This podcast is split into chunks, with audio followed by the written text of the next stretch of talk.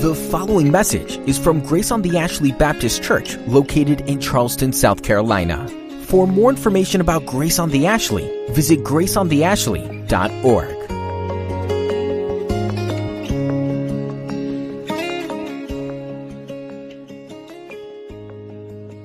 All right, I think we'll go ahead and get started this evening. This, is going to be a really good lesson work, for us to work through together.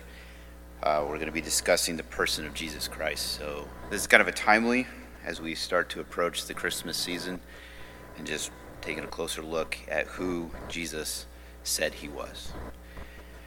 Uh, there's a lot to unpack, so I want to get into it, but first, I would like to open up the floor to any prayer requests, anything going on that you'd like for us to pray about just as a, as a body here. Mary Bridges.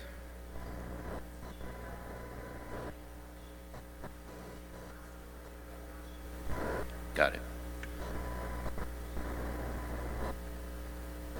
Mary Bridges, got it. Um, also, my, my father, he's he's not doing too well. My dad's not doing too well. He was admitted to the hospital last week, I believe, on Thursday. Uh, he's had a weak heart for probably about four or five years now that they've discovered he's got a bowel issue that sticks. So he struggles with just kind of pushing blood through his body as a whole. So he came down with pneumonia a week before that. So as you can imagine, the medication just wasn't getting through his body as it should, and he he had real shallow breaths. So they unfortunately called the ambulance to take him into the hospital to get him the attention he needed. So now they're having to put a balloon in one of his arteries, I believe. I'm not. I'm, there's a lot of details around it, but unfortunately, he's going to need open heart surgery, and they need to get him to at least 60 to 70 percent health so he can survive the surgery.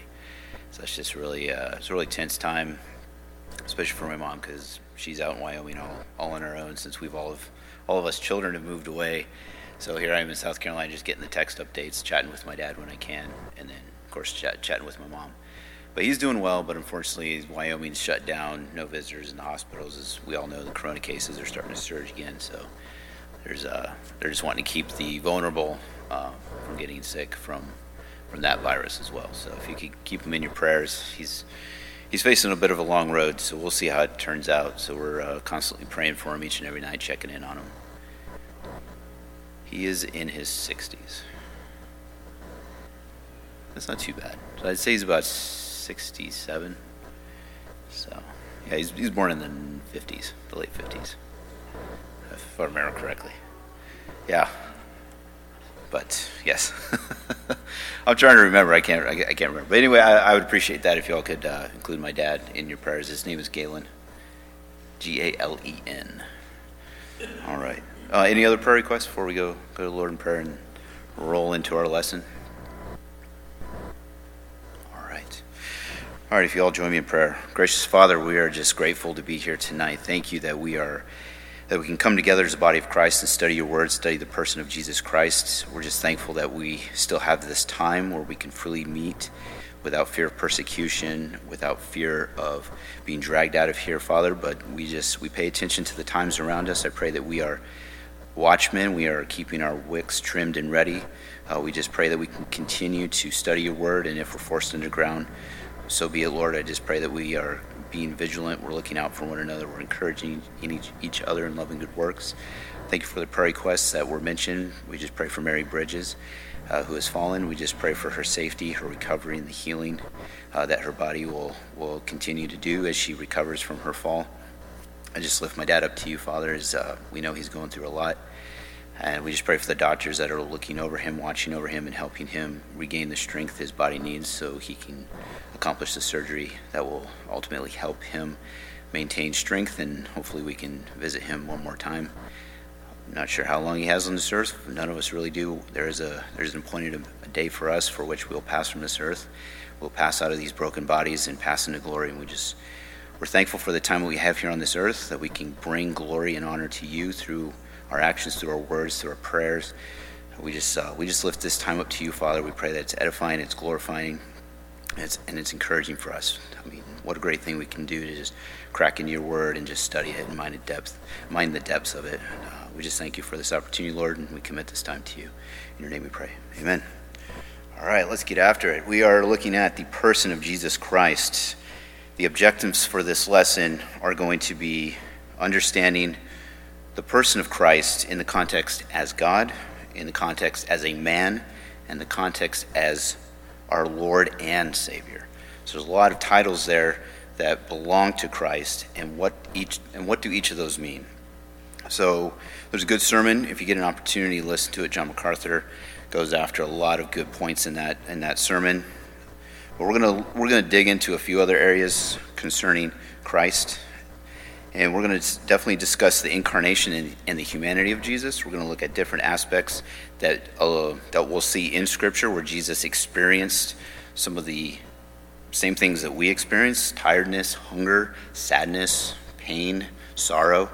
And also, we're going to look at the divinity, the true divinity of Jesus, and what that means. And we're going to look at Scripture and how Scripture fleshes those aspects out. And then we're also going to look at the role Jesus served as our Savior and as our King.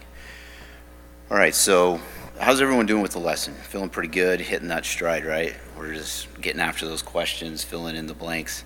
Uh, as, as Greg did mention, there's a lot of homework uh, depending on the topic uh, that we get into. And um, so we'll, we'll kind of tease those out as we go through the lesson. We'll kind of hit some of those blank spots. If you have any, just let me know. If, if we don't cover them, just let me know at the end and we can, we can help you with that. So if you want to go back and study it later, uh, that's absolutely there for your benefit. All right, so as we discuss Jesus, I know a lot of folks can easily agree that yes, Jesus was a man. We know that. Uh, we hear a lot of people, even some secular people, reference, oh, yeah, we know Jesus came. He was a good man. He did. He said some good things. He healed some people, and he died. And they kind of leave it just as that. Well, we know the story continued beyond that point. Also, a lot of folks struggle when we start to say, okay, yes, he was a man, but he was also God. In fact, he was one with God. And a lot of folks really struggle with that. And then, not, not to mention, he was one with God, but he's also equal to God. So that's and we kind of see that in the transfiguration. We'll definitely look at that in Matthew. But so that's kind of the some of the areas that we want to sh- kind of dive in more and strengthen our understanding in that. So when we come when we're helping a new Christian or we or helping a fellow believer who might be wrestling with wrestling with this, we can there's some keys points in Scripture we can direct them to to help to help them strengthen that understanding. All right, so before we get really into the depth of who the person of Jesus Christ was, let's look at the titles Christ gave himself. And those are his I am statements. Has anyone heard of these before? The I am statements of Christ? Okay. Are, are these, are those in your book? Okay, there's, a lengthy list, and um, I, I can build that out if, if necessary as a, as a helpful training or just as a helpful tool for later on down the road.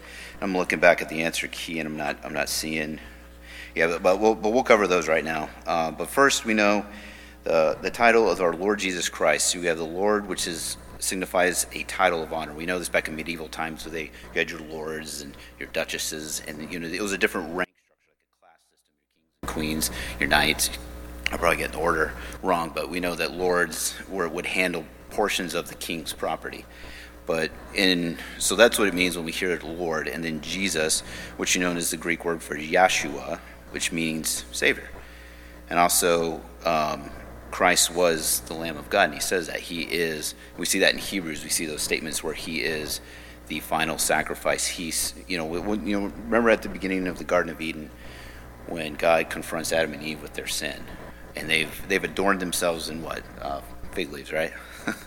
um, but what what what takes place shortly thereafter? After God confronts them, gives them a uh, talks about their sin, doles out the punishment.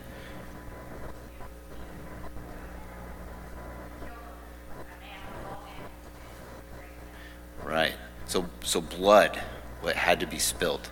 Blood was shed, and some representations. It, um, I think maybe the representation we were there. It could very well have been a lamb that was that was slain that day to cover Adam and Eve. So those are kind of those representations. Yet Jesus was the final Savior. He was the final blood sacrifice that was on the cross. So then Christ means atoned one, or excuse me, anointed one. I misread that. So then we also see Messiah, which is the official title of our Savior. So just kind of those are the titles we want to uh, bear in mind is our Lord Jesus Christ. So when we say those things, that's what each of those mean when we're talking about Jesus. So here's a list of names. These are applications, titles of Christ we can find in uh, Nave's Topical Bible. This is where this list comes from that was compiled in here. It's under under Jesus the Christ names and applications and titles. So the I ams of Christ. He says, I am the gentle and humble in heart. That's Matthew 11, 29. I am the Son of God. I am with you always. I am the bread of life. I am the light of the world. I am not of this world. I am the door. I am the good shepherd. I am the resurrection and the life. I am the way, the truth, and the life.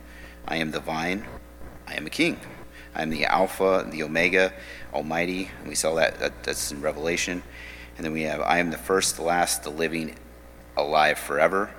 I, I am he who searches his uh, the minds and hearts. I think we've seen that through our study of the seven churches, right, where he talks about I know the hearts, I know the minds. I, I search, I, seek, I search them and seek, run, go through them. And then he also states, I am coming quickly. I am the root and the offspring of David, the bright morning star.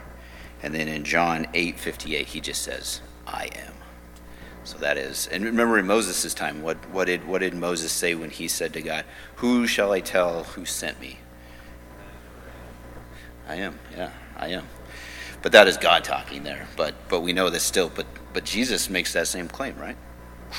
All right, so there, there we go. We see that, that equal, um, that equality there with God that he has and then that kind of brushes us brushes us into the discussion of the Trinity and looking at looking more closely at that But that will we'll leave that for a discussion on a later time. But I believe we'll also tackle uh, our next lesson is the work of Christ. So we'll probably get into that a little bit more in that in that area. All right, so let's look at our next section, which is the section was that you saw in your homework, and this is the God who became man.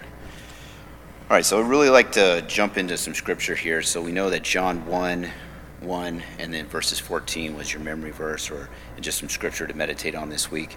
Uh, would anyone like to read that? John 1 1 and then also verse 14?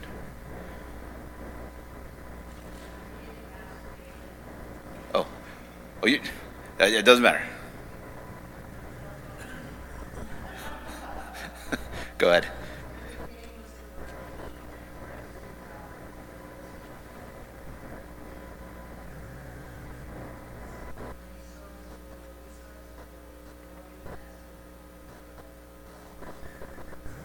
full of grace and truth. That, that's my favorite part of the close full of grace and truth. And how, how often do we need to remind ourselves of that grace that is renewed for us every day? That grace and mercy.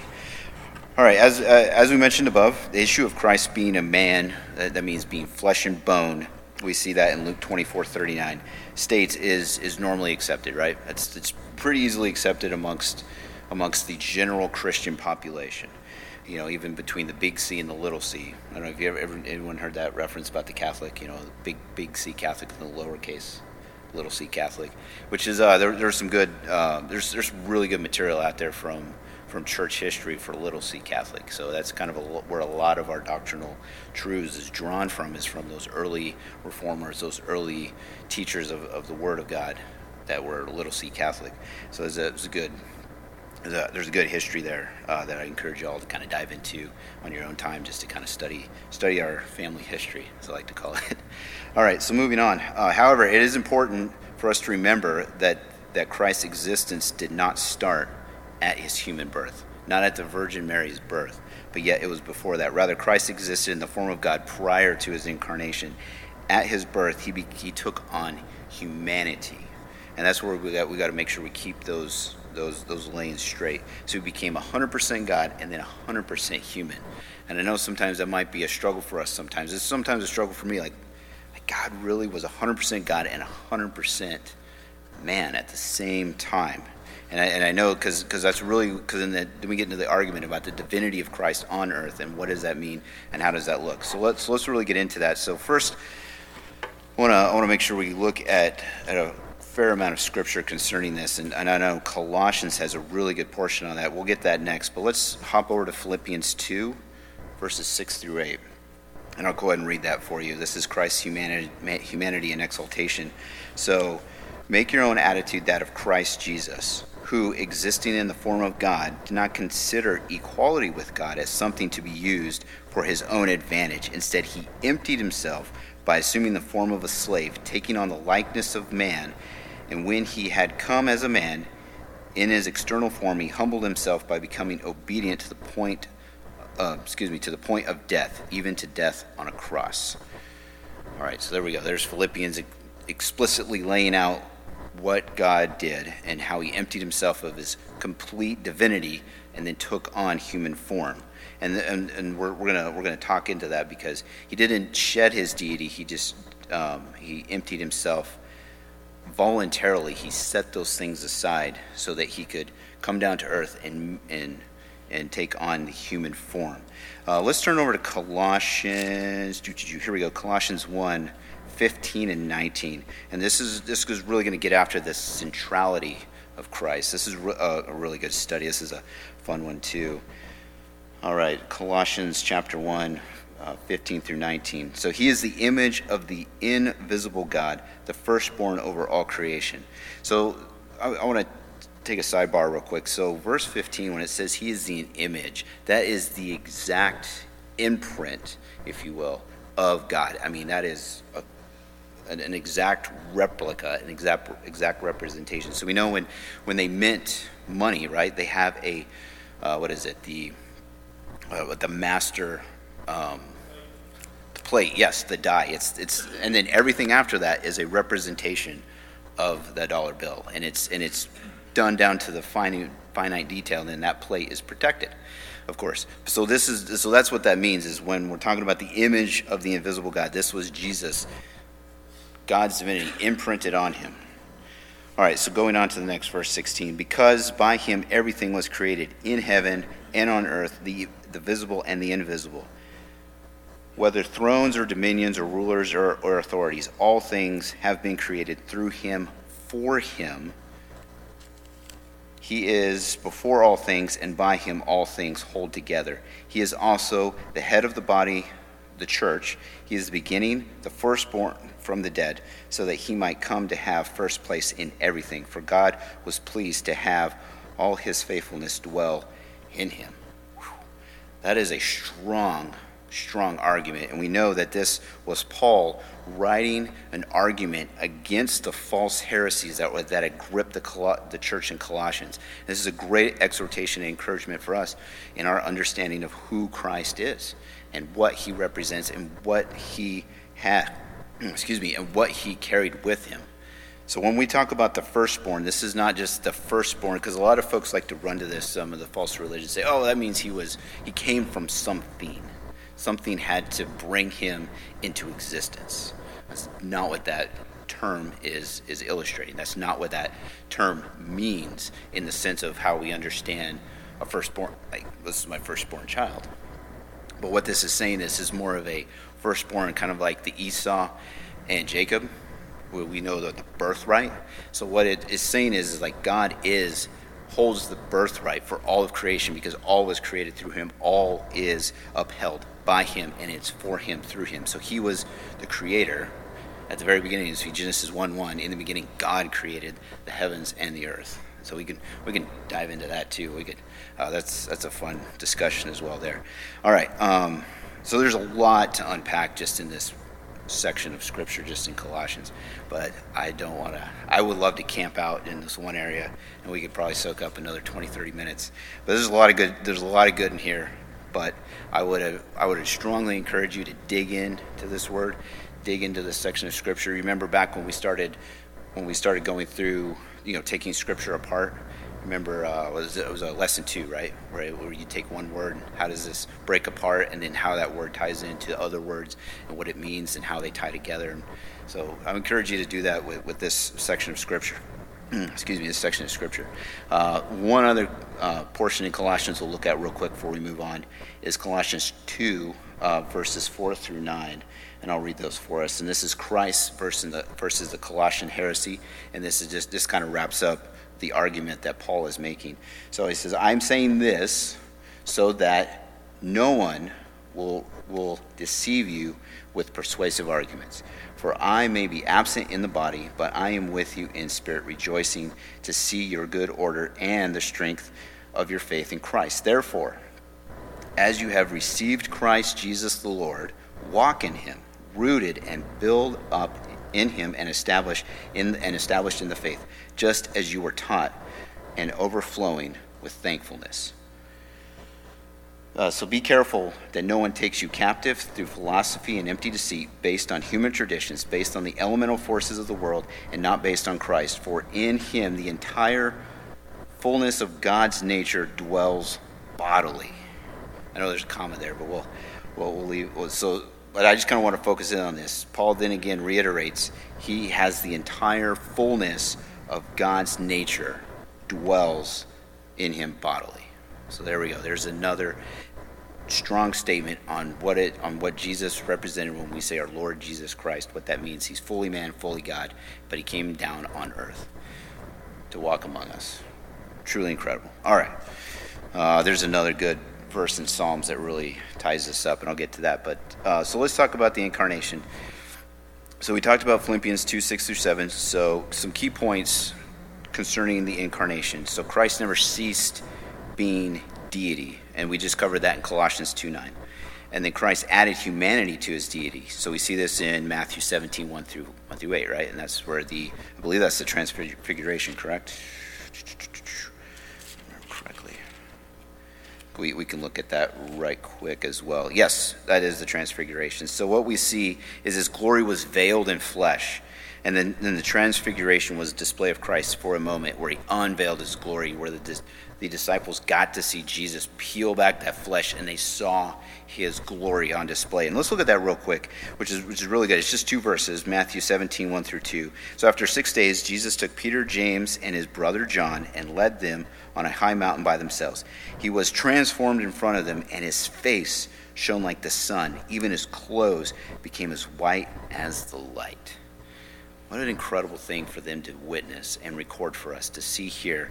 This, in this transfiguration, we see Christ added humanity to his deity, but it was still there, and that flesh was containing it, but he uh, re- revealed that to Peter, James, and John. Truly incredible. So that's another good portion to meditate on. But we'll, we'll, continue. So Christ voluntarily, as I said, as I mentioned earlier, set aside or emptied himself of the independent exercise of some of his divine attributes. And some of those divine attributes was he was independently authoritative, authoritative. Remember, uh, remember in the Garden of Gethsemane when he prays to Jesus, "Not my will, but your will be done."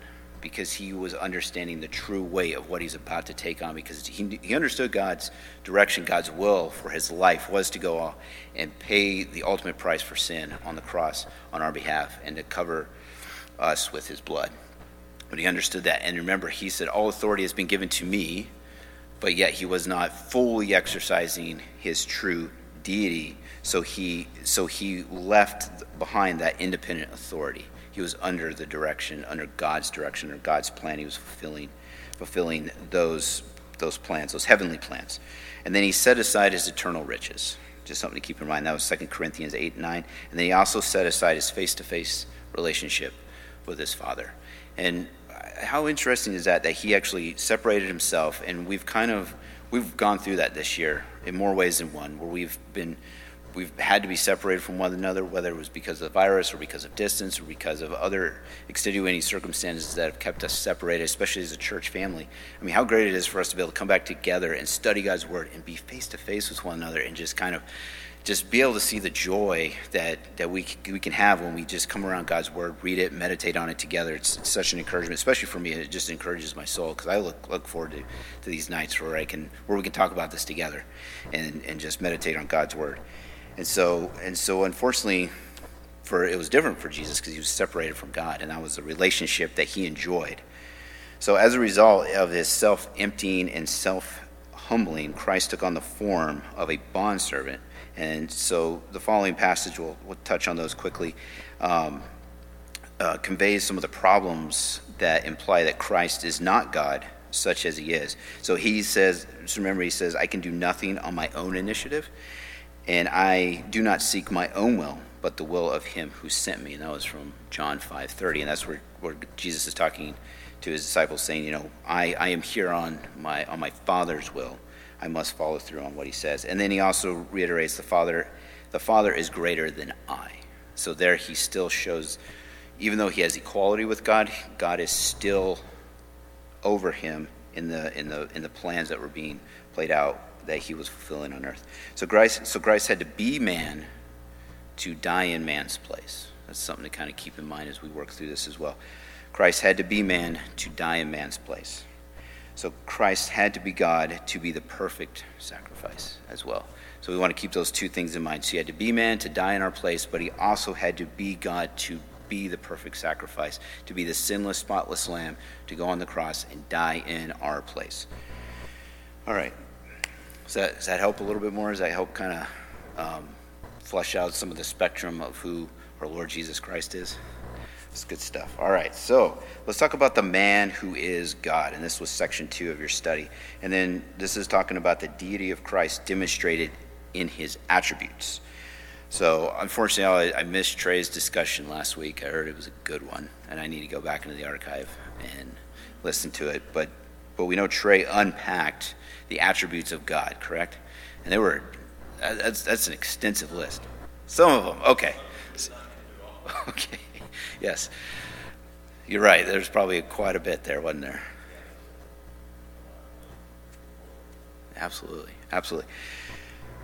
So, of that, we know that um, the deity of Christ is, is demonstrated through, through those same attributes. So, so let's look at so section two of your book. Uh, some of these attributes um, in your book in section two attributes. Well, it, it's a very short list, but the following verses we won't get after the verses, but I'll, I'll, let you take that opportunity to dig into that. So we see the sovereignty, in, in, internal, unchanging, all-knowing, perfect or sinless, holy, and truth, and those are the attributes um, that that God had, but. Um, but the importance of these attributes um, is the omnipotence that we know. Um, so we know that God had omnipotence, and Christ also has the same has the same characteristics. All right, so we know that some of these statements of Christ's deity was fleshed out, and you'll recall uh, Thomas's testimony to Christ's Christ's deity. Uh, without, we can see that in John 20, 28 through 16. So let's, let's take a quick look at that. And this is where Thomas gives a testimony to Christ's deity. Jump over there real quick. All right, so this is in John 20, 28 through 29. So Thomas replied to him, My Lord and my God. And, and Jesus said, Because you have seen me, you have believed. Those who believe without seeing are blessed. So remember, we know why Thomas was struggling with this. He was the, the doubting Thomas. And he, he said, I have to see Jesus. I have to physically touch him to know that it, that it is he who died in my place. And then when he once he witnesses that, he cries out, "My Lord and my God." And then this statement that Jesus says next is very impactful. It's very profound to me as well. Is that you know because you have seen, you believe. But this statement is for us. Blessed are those who believe without seeing. And that's us. We, we believe in the divinity, in the in the person of Jesus Christ, and we have not seen him yet, and we long to see him return. And that's something that we look forward to. All right, so one thing I wanted to jump at real quick is the Jews did not miss Christ's claim to be God. Do you remember what happened a few times when he did make those claims? What did they what were they what did they want to do to him? Yeah, they eventually they kill him. Correct, and you're right. They accuse him of blasphemy. So the Jews, the, uh, I, I, should I should preface that by saying the Pharisees and the scribes they understood what Jesus was saying when he claimed to be God. He claimed to be the sovereign, the King of Kings. He, you know, when he said, "I am God," he's like, the Jews, they understood it. They got the message because they were very familiar with the Old Testament writings, especially in Isaiah 53. So we know that John 33, uh, excuse me, John chapter 10, verses 33 gives us a very clear record of the fact that the Jews understood what Jesus was saying and the claims that he made. And then it says, uh, people say, well, Jesus never claimed to be God. He did. He did claim to be God. Some people will claim that. Um, has anyone been visited uh, by our black tied white shirt friends with the name tags. Has anyone had an opportunity to, to not, not here? Yes, yes, yeah. Um, so, so they were very, uh, when I lived in Mississippi, they visited a lot. Um, so uh, there's a few times I was out on the porch for a couple hours just talking scripture with them, and these were the common scriptures they would try to refute. They would try to claim he's the firstborn, and you know they had their own. So, but it was we were they were on different definitions, and I was talking different definitions. So we were we were just constantly butting heads, and finally I was like, "Gentlemen, I'm going to pray for your souls." No, we'll pray for yours too. I was like, "Okay, like, thank you, but, uh, but it, yeah, but it's oh man, it's such a you feel torn on the inside because you you see they're just they're they're blinded." and you can see that they are just so imprisoned by it. But I, I, just pray that God will remove the veils from their eyes. But they are they are using some of the same scripture we're using as Satan used against Jesus when he was out in the desert. They're using the exact same scripture, and you're just you're trying to work through that, work through it with them to help them maybe see, just get a sliver of of doubt inserted into what they're trying, what they're telling you, to where they start going, okay, something's not right here, and then hopefully that will be enough to um, I mean, it does happen. I, um, I know, uh, was it Jeff Durbin, right? He, has got a great ministry. Uh, he's very winsome in how he discusses um, the false religion to these individuals, and it's it's very encouraging. So if that's something you want, you're curious about, and you want to get more into it, uh, check in with Trey. He's he's he's got a pulse on the on all those resources. I'll I'll, I'll, uh, I'll give you a plug. Right. absolutely, absolutely plenty of resources. I know Josh is. I know Josh has got a good pulse on a lot of good resources as well. So yeah, and if you got other resources, please let us know. Those are always helpful and encouragement uh, for all of us to, to, to tap into. All right, all right. So so let's just kind of bear that in mind. So when people do say, "Well, Jesus never claimed to be God," yes, he did, and we can use Scripture to refute those claims. So notice the the words. Uh, uh, so we want to notice the words that Jesus used, and, and especially when the Jews wanted to kill him, the Jews answered him, For a good work we do not stone you, but for blasphemy, and because you being a man make yourself out to be God. And that's the statement there in John 10:33. The Pharisees knew. And that, that was the message. They got the message. So we want to understand that, that they clearly understood and they knew exactly what he was claiming. He claimed to have divine authority over angels. I know that's for me that was kind of a struggle to keep in mind, but there is a rank and file in heaven. You know, angels were created and they don't die, and there and there are angels and they're they're I guess a class system of sorts where you know I mean we see like the archangel Gabriel he's mentioned in the Bible so there's other angels still out there doing the work of God through through ways and and through um, through his divine uh, direction. So, but the Jews understood what he was saying, and he claimed to have divine authority over men as well. And uh, he was claiming, in fact, divine authority over everything when he said, All authority has been given to me in heaven and on earth. And that was in Matthew 28 18, where Jesus makes that statement. And he claimed divinity, authority over the law, over the Sabbath, over the traditions of the elders, Every last bit of it, he claimed power even to forgive sin, power to raise himself from the dead, and he proved it. Because remember, he said, they will, they will tear down the temple in three days, or they will tear the temple down, and I will raise it in three days. And I was like, well, man, look at this huge temple. What are you, you kidding me? Well, he was talking, they, missed the point. He's talking about a completely different temple, and it's the temple of, of, his, of his own body that he was talking about. He was going to raise it up in three days. Truly incredible and, and it's good to know and understand too how the disciples what they were how they were looking at jesus what like the lens they were looking at jesus through we want to also keep that in mind the context of how the disciples saw jesus they saw him as a conquering king who's going to rally the troops he was going to run rome out of town and he was like i'm not here to do that and I, and I believe they wrestled with that the entire time they walked with jesus like man, when are we going to go in? When are we going to storm?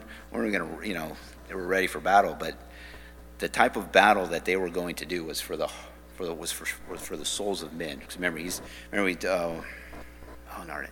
I lost a disciple when he said, I, am calling you, you're not going to catch fish, you're going to make fishers of men, you're going you're going to catch men, you're going to bring men to, to, to, to, to the knowledge and understanding of who Jesus was.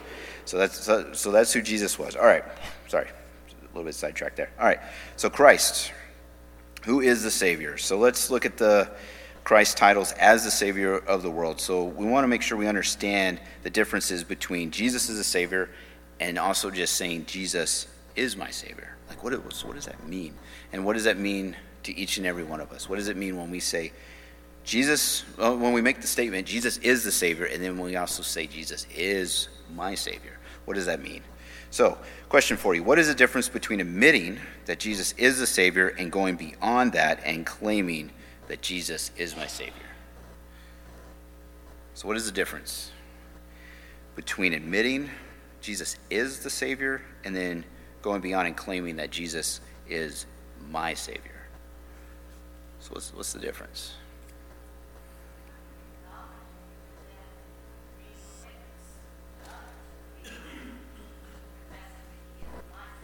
Right, right.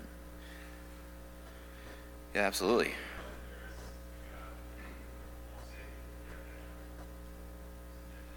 Right. Right. How often are we told, hey, I know things are rough right now, but you just gotta, you gotta really tighten up those bootstraps and you need to get on, because when the tough gets going, the, you know, when it, when it gets tough, the tough get going, or, you know, you know, it, you get what I'm saying. Like we, so we get a lot of uh, pop psychology in the sense where we just got to persevere, find your find your inner peace, and then you know. When but when we make a statement that say Jesus is my Savior, we are now pulling ourselves off the throne, if you will, and saying, "I needed someone to save me. I could not save myself. I could not pull myself up out of this death that I was in. Sin has us dead. I mean, we're completely dead." There's no way a dead person can, you know, self resuscitate and, and carry on. But Jesus, He brought us to life. We are alive in the newness of Christ. So, those, those are just some questions to meditate on. Another question for you. Based on the verses that we have read in this section so far, what does it mean to use the title Savior when talking about Jesus? I think, I think we kind of were hitting on some of those cylinders there. Anyone have any other takeaways? They want to throw in the mix? Okay, yes. Based so based on some of the verses we've covered already, you know, Philippians, Colossians, what does it mean to use the title Savior when we talk about Jesus?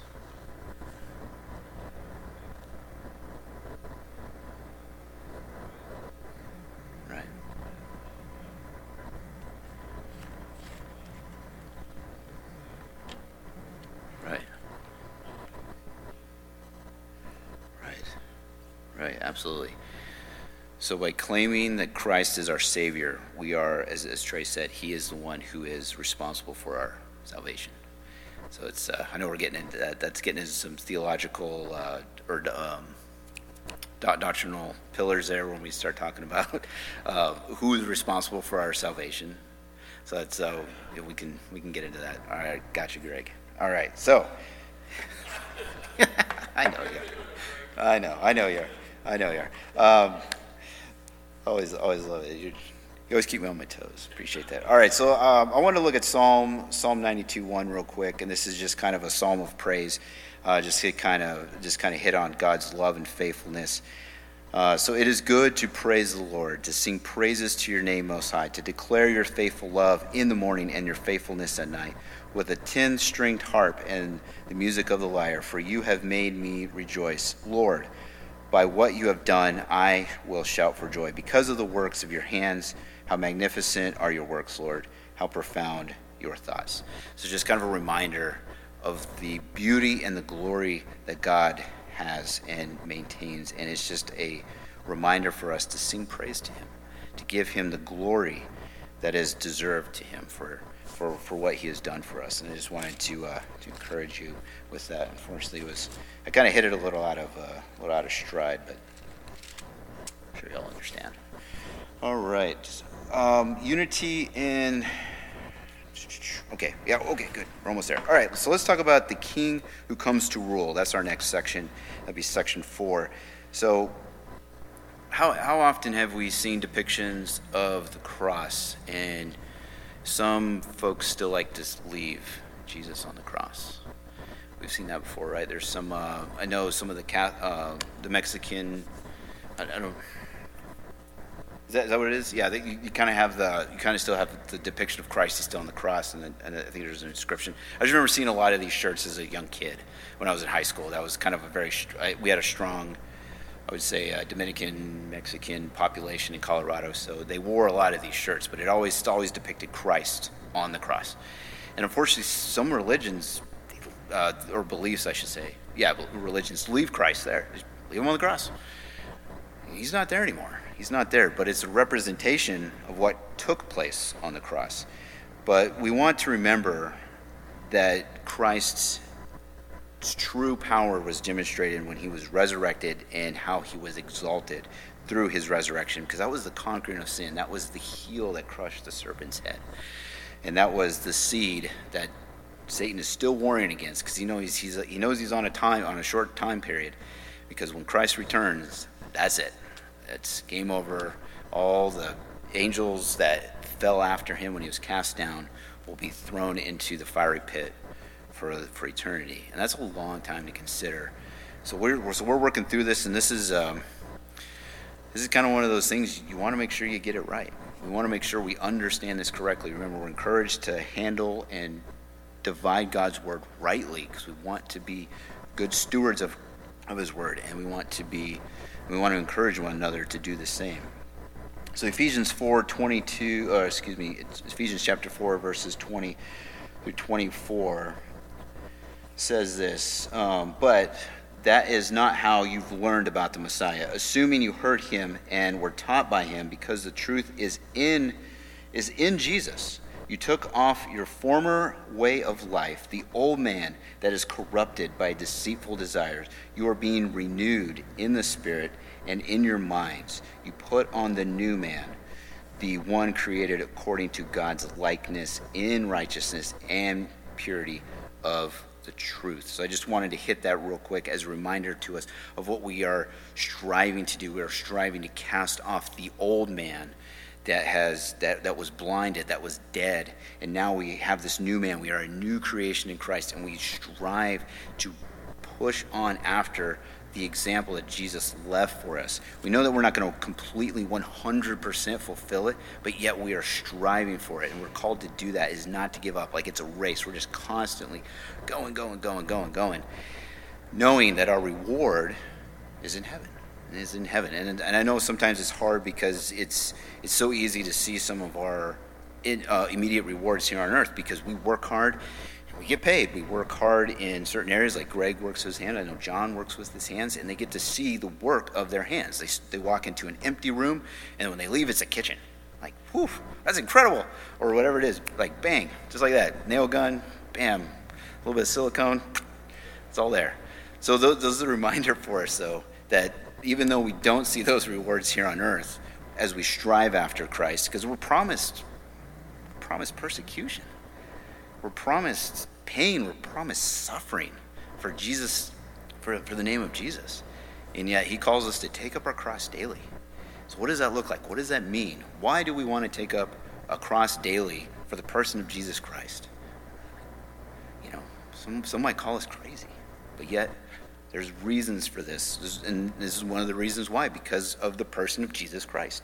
We're striving after this man and his example that he laid forth for us.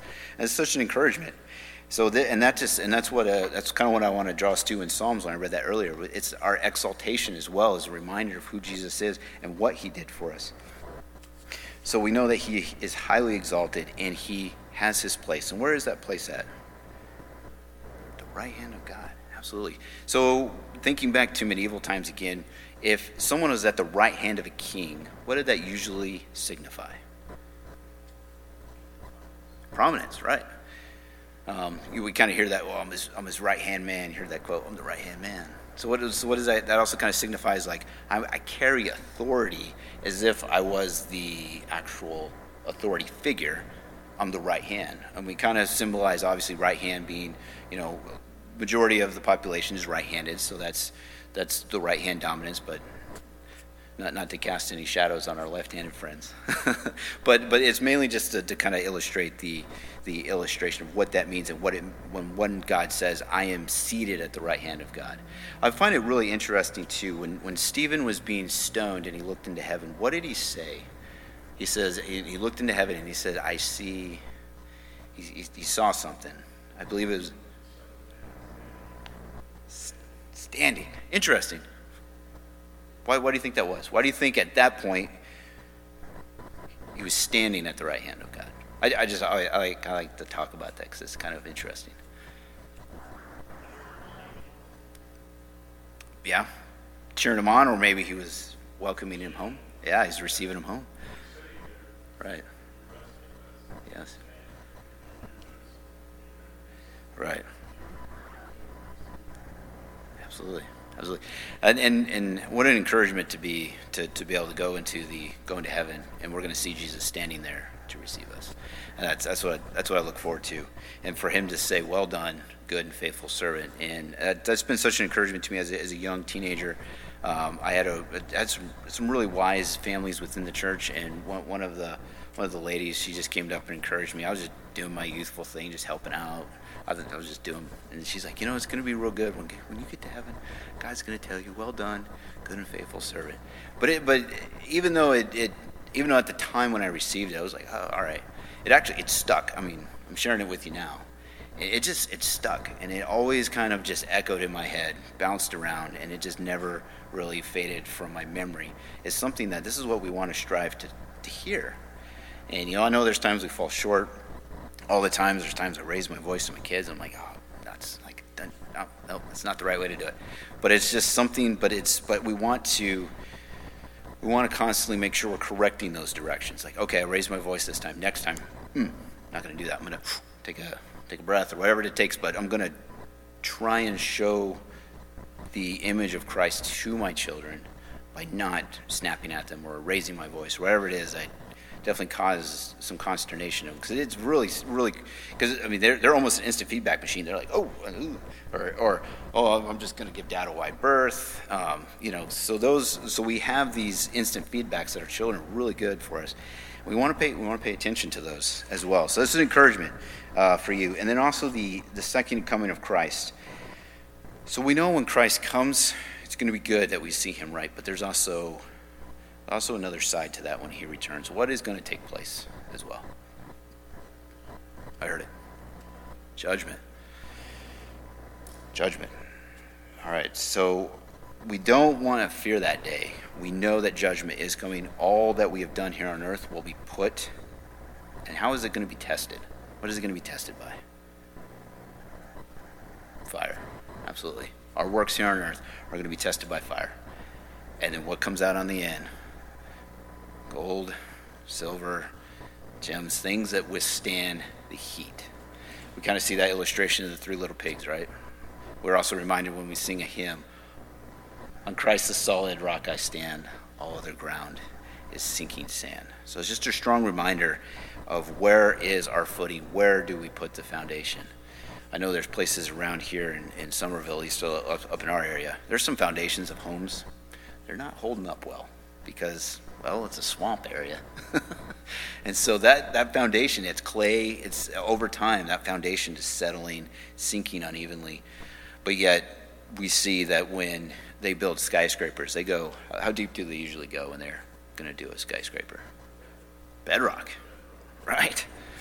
Why do we need to put a skyscraper on bedrock? Well, for us as, as older in our age and understanding and wisdom, you know, like a, a child's going to be like, okay, what, like, why do they got to go like this deep in the ground? Like, it's, you know, because when they build Legos, it's pretty simple. But I mean, so these are the things that we can use in, in just in everyday life to explain the beauty and the strength of God, but also the judgment that we face and how are we rooting ourselves here on earth for when we stand the test of time before God, when we present when we present our works. Remember the, the three servants?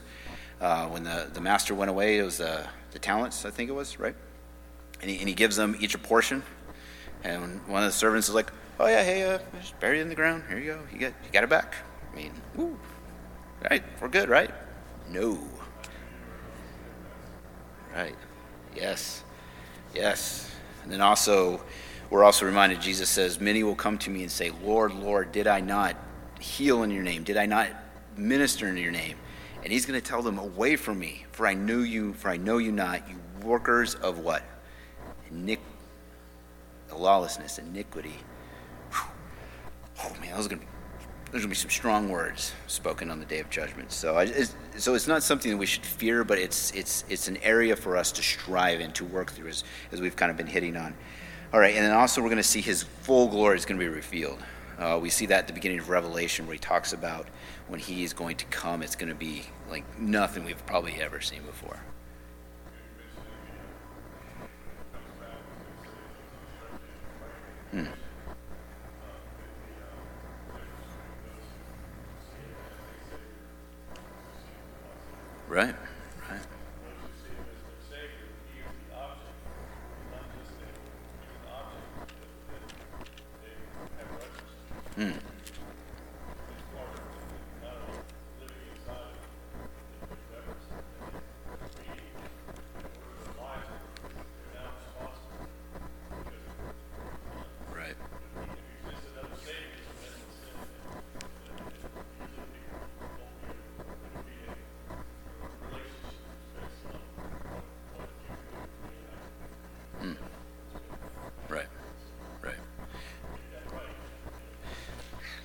Absolutely.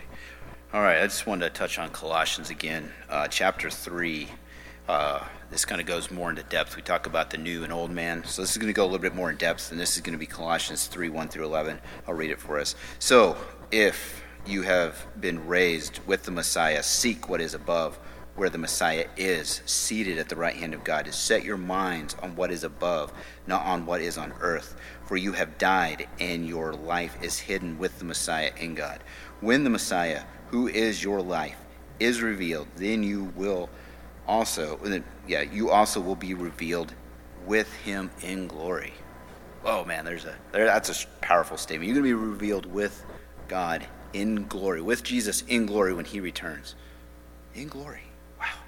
Therefore, put to death whatever in you is worldly, sexual immorality, impurity, lust, evil desire, greed, which is idolatry. Because of these, God's wrath comes on the disobedient. And once and you once walked in these ways when you were living in them. But now you must also put away all the following anger wrath malice slander filthy language from your mouth. Do not lie to one another since you have put off the old man with, with his practices, and you have put on the new man who is being renewed in knowledge according to the image of his creator. Here, there is no Greek and Jew, circumcision and uncircumcised, barbarian, Scythian, slave and free, but Christ is all and in all. That is, wow. There's a lot there. If you noticed, it talks about Messiah. It mentions Messiah numerous times in the very beginning, and then it talks about his creator, Christ. He is our Savior. And we just remember, we just remind ourselves everything that was listed there. God's wrath is is a, is is going to come against those who live in those sins, and it's and it's and it's. I mean, that just captures all that we are to push against those fleshly desires, everything that is pulling us, pulling at us, just tempting us, causing our eyes to fall to the left and to the right. We just, it's it's it is a struggle. It's a daily struggle, but here Christ's word is for us to just dwell on, to soak up, to eat the bread of life, living water, uh, just to soak in and soak those things up for, for Christ. All right, and one last section of scripture I wanted to touch on quickly, just another encouragement. Uh, 1 John 3, 1 through 3. And so it says, Look at how great a love the Father has given us, that we should be called God's children. And we are. The reason the world does not know us is that it didn't know Him. Dear friends, we are God's children now. And what and what eh, excuse me, and what we will be has not yet been revealed. We know that when he appears, he will be we will be like him because he will he will uh, we will see him as he is and everyone who who has his hope in him purifies himself just as he is pure So there's another reminder, just as Colossians stated, we are going to be like him, for we are God's children. And he has us in his hand. Now that once we are secure in his hand, no one can take us from him. So we are secure. Uh, we, and I think we're going to really get into that when it comes to, sal- to the, the salvation lesson. So that really gets into that. All right, so that's just another encouragement for you. I just wanted to, I, I just love trying to give you as much scripture as possible. You can just meditate on it and just and just kick it around some more and, and just see the, the beauty of the Bible and how it's so interwoven, how Scripture interprets Scripture. We can just we can we can just wrestle through it. We can meditate on it. We can encourage one another with these scriptures, and that's my encouragement to you. Uh, one other question for you uh, What images or ideas fill, fill your mind when you think about Jesus returning in glory? So, what are some images or ideas that fill your mind when you think about Jesus returning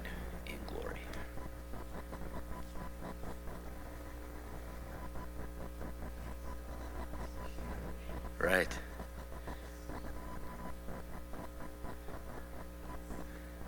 Yeah. Right. Yeah.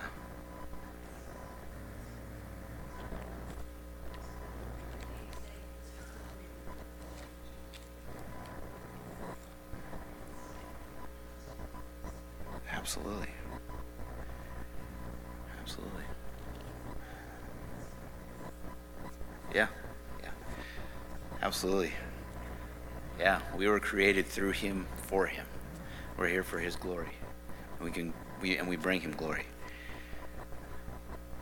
Man, what an encouragement! So I just want to I just I just want to leave you with that. Just just let's think about the images and the beauty and just what is going to happen when Jesus returns in glory. What a what a what a, what a great day that's going to be. Whether we're in the ground or wherever it is, we are going to we're all going to go and see him in glory instantaneous. I mean i, don't think there's going to be this, this slow motion. It's just it's just going to happen. And then i mean man all right. So uh, the first verse of this section urges a certain way of living in the light of christ's return. And then the second provides a picture of what the return will look like and feel like. We, we kind of discuss these things we work through these things and if you have questions about some more of this, just let me know. Um, you can let Josh, Trey, uh, Greg, or John, any of us know. We'll, we'll be happy to talk more with you about this. Is you know, this is something we enjoy doing. Um, all right. Uh, so that, that's really all I have for tonight. I just wanted to leave you with those encouraging words. Uh, does anyone have any any thoughts, any reflections, any other scripture that that came to mind while we were working through the study that you would like to share? Any questions? I don't know if I want to ask for those, but I'm, I'm open to them.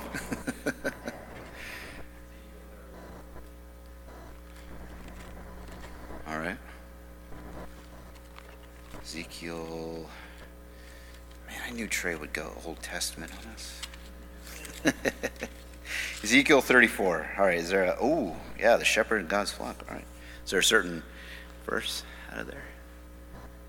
Or are we just, are we going to read the whole thing? 11 through 16. Would you do us the honor?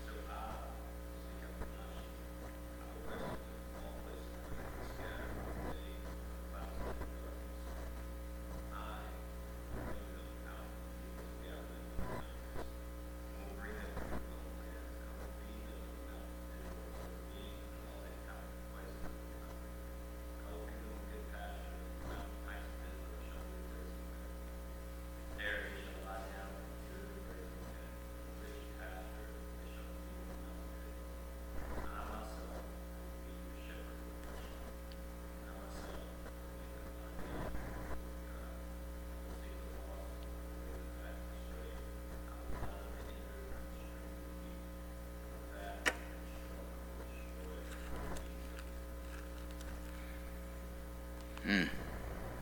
Thank you for that. What encouragement. The day when God will call us home will be as though a shepherd bringing his flock home to him.